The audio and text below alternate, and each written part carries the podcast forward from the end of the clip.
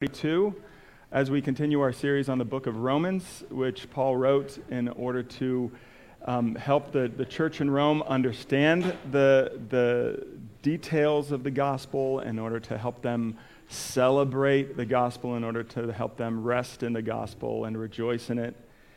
And hopefully that's what we're going to do this morning. We'll see how it goes. Um, but we're going to. Uh, I'm going to start reading actually in verse 16. I know Silas covered verses 16 and 17 last week. But I think it's absolutely crucial for us to reread 16 and 17 in order to understand 18 to 32. Um, you'll notice verse 18 starts with the word for, um, or in other words, because. And so 18 to 32 are explaining why Paul has said what he said in 16 and 17, where he talks about, I'm not ashamed of the gospel. It's the power of God. The righteousness of God is revealed. And lastly, lastly, he says, the righteous will live by faith. And this is why. This is, he, he begins to explain why the righteous have to live by faith. So listen to God's word as I read Romans 1 16 to 32. It's, it's printed in your order of worship if you don't have a Bible. Um, if you have a Bible, I encourage you to follow along there. For I am not ashamed of the gospel, for it is the power of God for the salvation of everyone who believes, to the Jew first and also to the Greek. For in it the righteousness of God is revealed from faith for faith.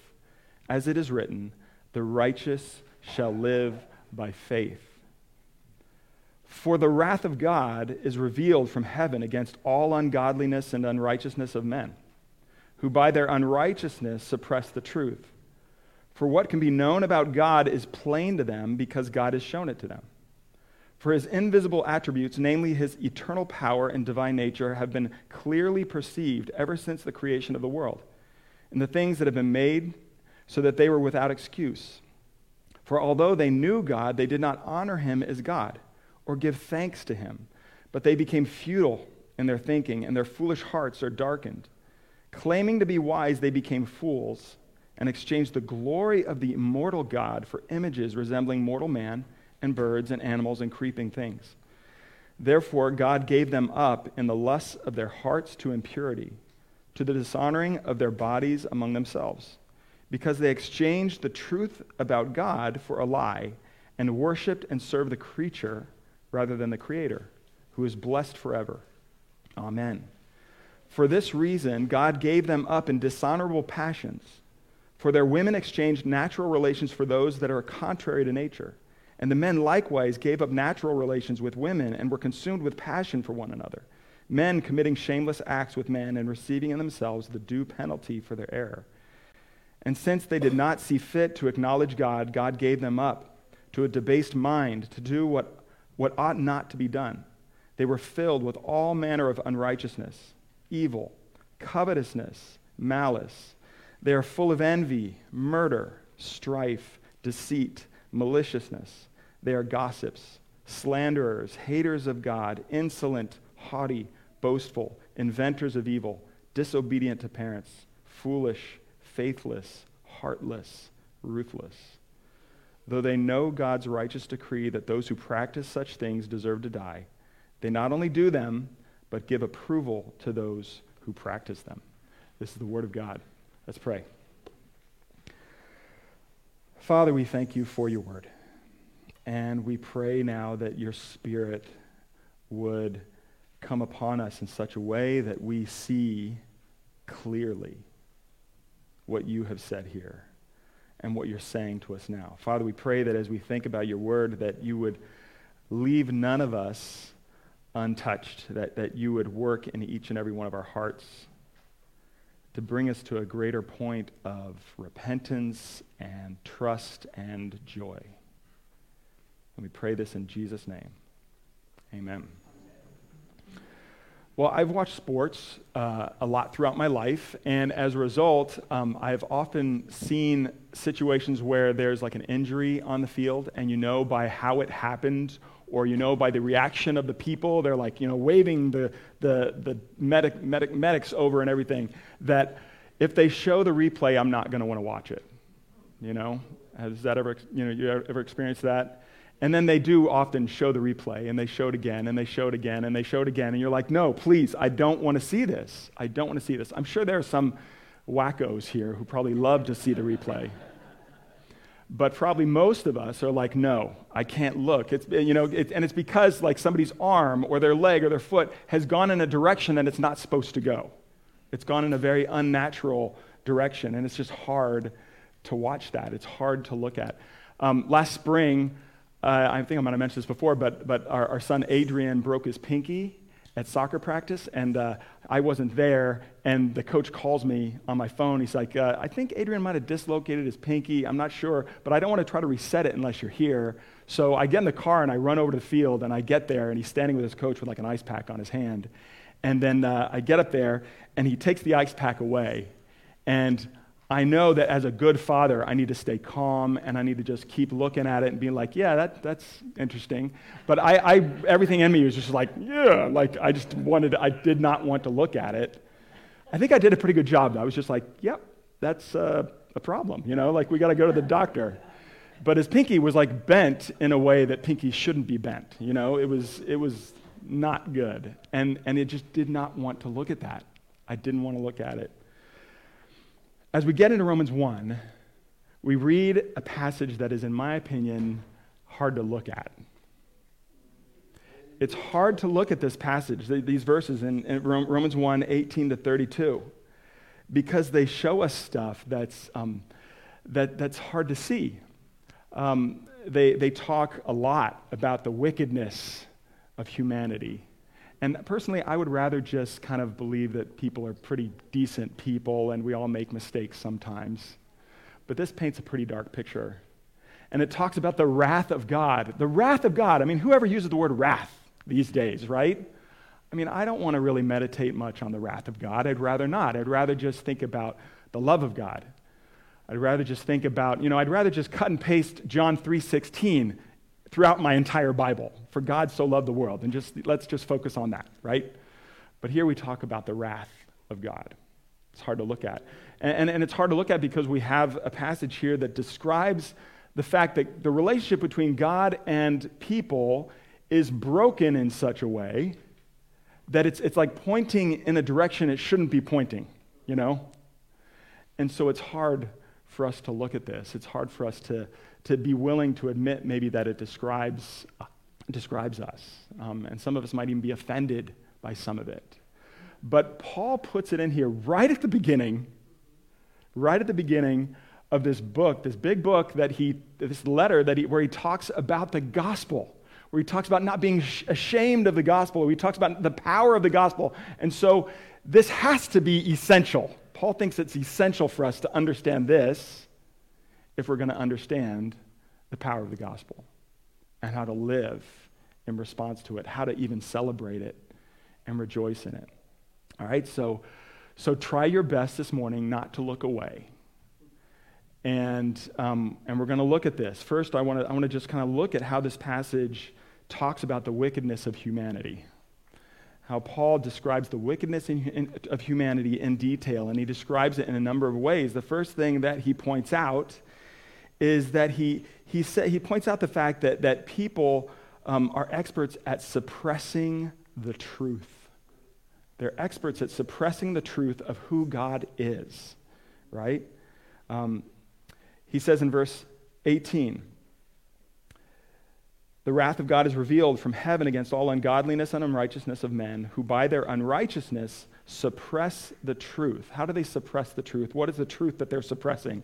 Well, in verse 19, he says, For what can be known about God is plain to them because God has shown it to them. For his invisible attributes, namely his eternal power and divine nature, have been clearly perceived ever since the creation of the world in the things that have been made. And so, what Paul is saying is that as we look at creation, as we look out the window, um, as we look at the sun rising every morning and setting every night, as we feel the heat of the sun, as we look at the, the beauty and the, the majesty of creation at, at mountain ranges and valleys and trees, and as we look at the, the diversity and the intricacy of all the animals in all creation, um, all of these things point to the fact that someone made them all, that there is a creator behind all of it. As we look at one another, and all of the complexity of what makes a human being human. you know, and our ability to relate, our ability to reason, our ability to create, um, our, our sense of the fact that there is right and wrong. Every single person in the world has some kind of sense that there is right and wrong. Um, as we look at one another, we are without excuse. We must at least admit that there is a God, there is a creator behind it all that we're all accountable to, to that is powerful, that is beyond us, that we're accountable to. And so we're without excuse. And, and yet, we suppress that truth. People suppress that truth. We, we find all sorts of reasons to rationalize away the, the existence of the universe. Even as, you know, even as, uh, as there's new scientific discoveries and all sorts of advance, advancement in technology, you know, we, we find out the universe is way bigger than we ever could have conceived. And, and we find out that, that people are way more complex you know, the, the, the, the, tiniest things, atoms, are way more complex than we ever imagined. And, and people look at this stuff and they, they say, oh, there couldn't be a God because this, this had to have all come about by, you know, just random coincidence. And, and people look at, you know, they, they look at people like me and say, you must be naive to believe that someone made this all. And I think it's actually the opposite way around. I think you actually, the more you know, you have to be naive to believe that this all happened by accident that people are here by accident. And, and so I think we, we find all sorts of ways to suppress the truth of the reality of God, even just in our, in our daily existence, you know, that to, to treat God as if he's just a theory, to treat God as, God as if he's just at the most a placebo to help us, you know, cope with life instead of a real living being. And yet, Paul points out that, that we are without excuse all of creation points us to the fact that there is at least a creator that we are accountable to. And then he, he goes on, he points out that even though we, ha- we have enough to know that God is real and that he's made us, in verse 21, people don't honor him or give thanks to him. That should be our, our initial baseline response to the fact that I was made by someone bigger and greater than me, is I should be thankful. I mean, that's, that's probably, you know, you might disagree. We might, we might have disagreements about what, you know, about all sorts of different things about morality, what is right and wrong. But I would guess that pretty much every single person in the world would agree that it's wrong to be thankless. Don't you think so? I mean, when somebody gives you something, if you're not thankful for it, that's wrong. It, this was ingrained to me from when I was a, a young child that every gift giving experience, you know, whether it's Christmas or whether it's my birthday or some other celebration where I'm receiving gifts, I, I knew that it was my obligation. I had to, if the person was in the room, walk over there, say thank you, maybe give them a hug, or if they're not there, I, I was definitely writing thank you notes, you know, which I wasn't too happy about. It was such a pain to write those thank you notes. But it was ingrained in me. You know, if, if, if you receive something, you need to be thankful. It's wrong not to be thankful. And yet, we, uh, humanity is regularly just taking all sorts of things for granted, treating life as if we are entitled to it, treating every breath we take as if it's something we're entitled to. You know, I should be thankful for every single breath I take. I should be thankful for the fact that I woke up this morning after obliviously resting for six, seven, eight, nine hours, however long you slept last night. How often do I wake up and I'm just like, thank you, God? I'm not. I'm just oblivious to all of the things, so many things I should be thankful for. And we're thankful, thankless people. And then another thing that people have done is we've traded God and we've traded God's design in for something less. We've traded God and God's design in for something less. He, he says three times, he uses this word exchanged here. We've traded something, right? Um, he says in verse 23 that people have exchanged the glory of the immortal God for images resembling mortal man and birds and animals and creeping things. And then in verse 25, he says they've exchanged the truth about God for a lie and worshiped and served the creature rather than the Creator who is blessed forever. Amen all of humanity, every single person who has been born in this world, we've been born and created in order to, with, with, this, with this sense, this need to worship. To worship the one who made us, to worship the living God, the glorious one. And yet, what have we done? In so many ways, we've traded him in and decided to worship things that are less than him, things that he's created. We, and, and you might not call it worship.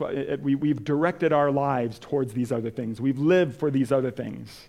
We allow these other things to, to kind of um, control how we live and respond to life, whether it's you know, our career or our money or our pleasure or our comfort or our relationships. And we raise all of those things to having ultimate value and live for them. These things that cannot sustain the weight we put on them. And we've traded God for these lesser things. But then he also points out that we've traded in his design for us as you get into verses 26 and 27. He says, For this reason, God gave them up to dishonorable passions, for their women exchanged natural relations for those that are contrary to nature. And the men likewise gave up natural relations with women and were consumed with passion for one another, men committing shameless acts with men and receiving in themselves the due penalty for their error. And what he's saying here is one of the things that we have traded in, we've traded God's design for human sexuality. And, and we, we've, we've, God has made and designed sex to be, to be expressed within the context of a, of a marriage between a man and a woman, where they have made promises to one another and the sanctity of that relationship. And yet we've traded that and, and, and just taken on and, and given sex something else that it, that it wasn't meant to bear. We, we've used it in all sorts of different ways outside of that context. And we said, God, we're not happy with your design. We're going to take our own. And we're going to defi- define it ourselves. And we've not only done that, I think this is just one example of the way that we've traded God's design for our own. It's not only with sexuality, but it's also with the things that we, that we strive for the things that, the, the goals that we pursue, the way that we relate just in, in our own families and marriages, and, and, and we, we, you know, take our own design and ignore his. And so we ignore his design for how things should be. And if that's not enough, the wickedness of humanity is found in what people are filled with. And this, there's this long list in verse 29 and 30, and I'm going to read it again. He says they did not see fit to acknowledge God. God gave them up to a debased mind to do what ought not to be done. They were filled with all manner of unrighteousness, evil, covetousness, malice. They are full of envy, murder, strife, deceit, maliciousness. They are gossips, slanderers, haters of God, insolent, haughty, boastful, inventors of evil, disobedient to parents, foolish, faithless, heartless, ruthless this really long list of things sad things, tragic things, ugly things. And he says, people, humanity is full of these things everywhere. And um, if we're honest, as we look around ourselves, we would say, yeah, this is, this is a pretty good description of a lot of what I see around me and my world. And, and then he, he ends up saying in verse 32, right? Though they know God's righteous decree that those who practice such things deserve to die, they not only do them, but they give approval to those who practice them. And I'm like, yeah, that's exactly what this world is like, you know? Celebrating all of these things, the fact, you know, celebrating the fact that, and not even just celebrating it, but approving of it. Approving of it. So to, to the extent that, you know, for me to say that we've traded in God's design for sexuality for something lesser, you know, there's all sorts of people I know in here who are probably like, no, that's not right because our culture says the opposite, right? Our culture celebrates and encourages us to all of these things. To all of these things. I mean, you think about covetousness. Our country, our country, you know, is built upon covetousness. You know, the fact that we are so prosperous is a result of us encouraging people to want what other people have and want it enough to work really hard to get it. Isn't it? We celebrate it. I mean, one of our favorite pastimes is to talk about other people, to gossip, to slander. We encourage one another, we take part. Um, I don't know if there are any kids here, but I don't even want to mention, you know, how, how many of us are perfectly obedient to our parents? We encourage each other, you know, to be independent, to, to just listen to ourselves. And so this is what we have. We, we have this wickedness described in detail, and, and it's hard to look at. I know it's hard to look at. But then Paul speaks of the wrath of God. And it's even harder. You know, the wrath of God is a reality. He says in verse 18, the wrath of God is revealed from heaven.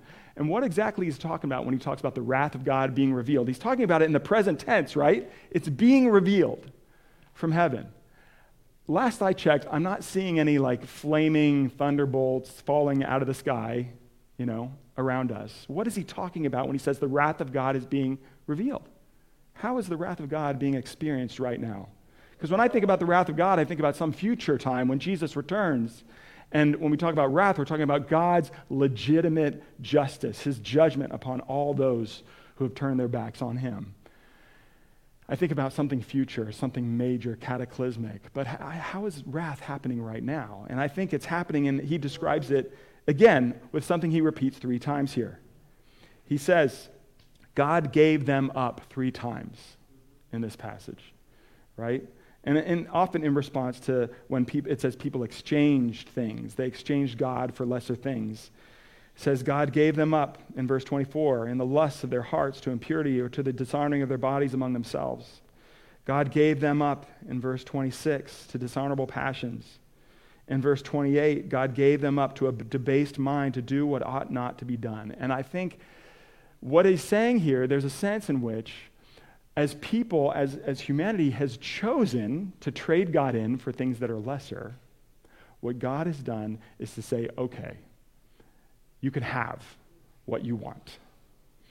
Um, that, that, phrase gave them up. It, it's, the, it's, it's also used in the Old Testament. It's, it's, it's used when Israel is, God gives Israel into the hands of their enemies, that their enemies might do with Israel what they want. And so, in a sense, what God is doing is he's, we, we're fighting against God. We're turning our backs on God. We're grasping after all sorts of things other than God. And God says, okay, go ahead. You can have what you want and you can have, an, the, and, and you can have the misery that goes along with it.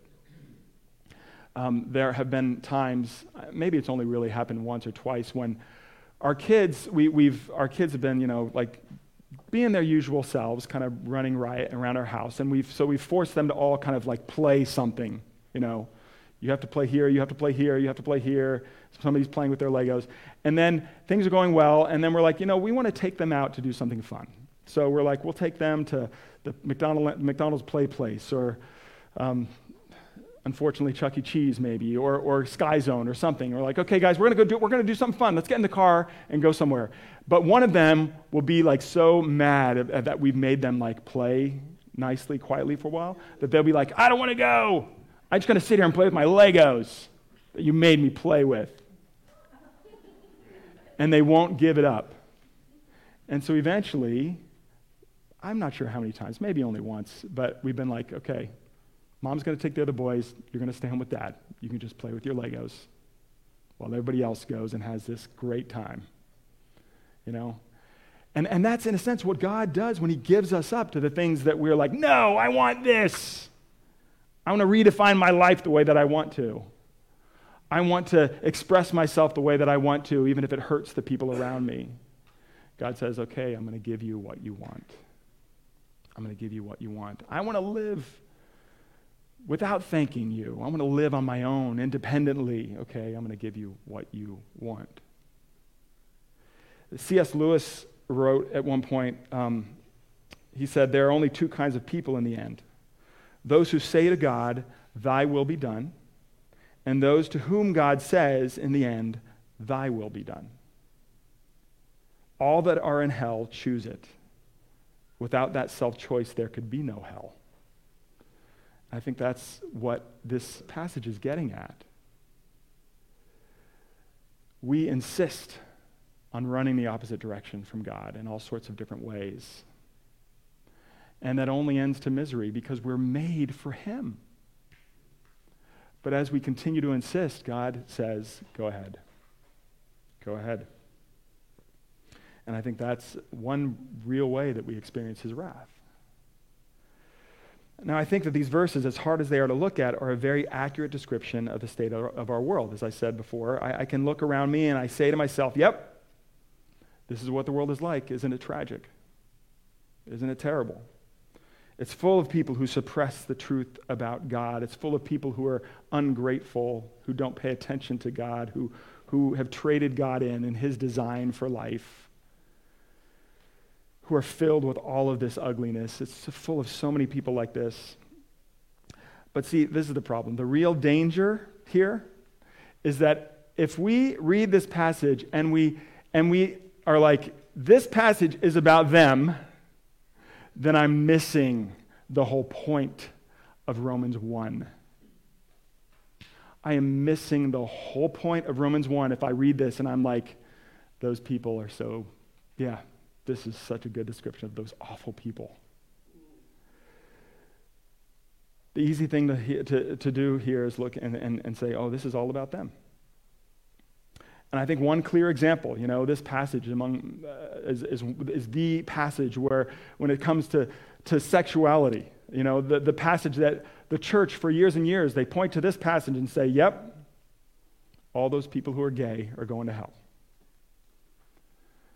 And this is the thing. We need to realize that this passage is about us. It's about me, first and foremost. I need to see myself here. I need to see, I need to look at my own heart and see how it's pointing in the wrong direction, in an unnatural direction. I need to look at my own heart and say, how am I suppressing the reality of God in my life? How am I living my life without thanking Him for everything? How, how am I rejecting God's design for my own sexuality, you know? Gay or straight. How am I filled with these things here, longing for the things that other people have? Gossiping, proud, boastful, heartless. How am I heartless? See, the true wisdom of Romans 1 is this that this, this passage is not meant to help me identify how the rest of the world is unrighteous. It's, it's, it's meant to help me un- identify the fact that I'm unrighteous.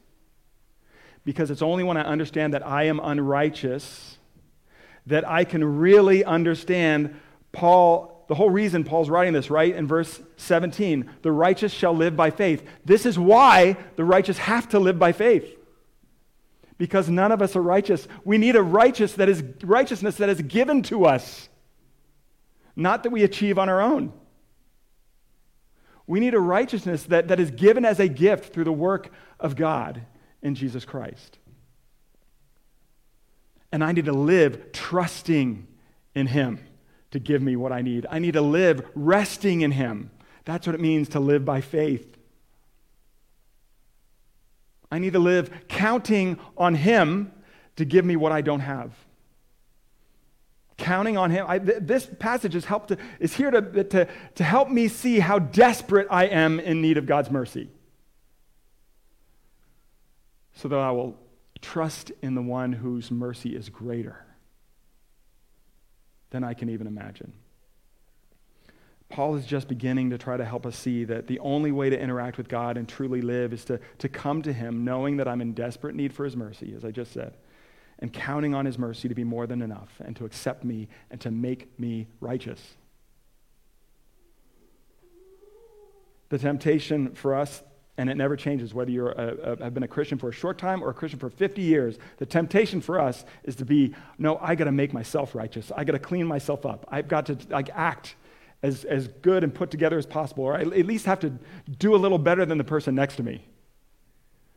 But God says, no. Your unrighteousness is a reality. But guess what? My righteousness, the righteousness of my son, is enough for you. And that is why Paul can say, I'm not ashamed of the gospel. It's the power of God for the salvation of everyone who believes. And that includes every person who is described in these verses. And so we need to, to look to him, to hold on to him, to, to, to receive the righteousness he, he can only give us through the work of Jesus. The fact that Jesus, the righteous one, lived and died on the cross to take upon himself the wrath of God and to rise from the dead in order that we might live. Let's pray together. Father, we pray that you would open our eyes. We pray that, uh, that you would help us to meditate on this passage, not to look away from it, but actually think about it, to think about how it applies to me, how it declares me unrighteous. And Father, we pray that as I do that, I wouldn't just uh, fall into a, a deep hole of despair, but instead I would look up to you.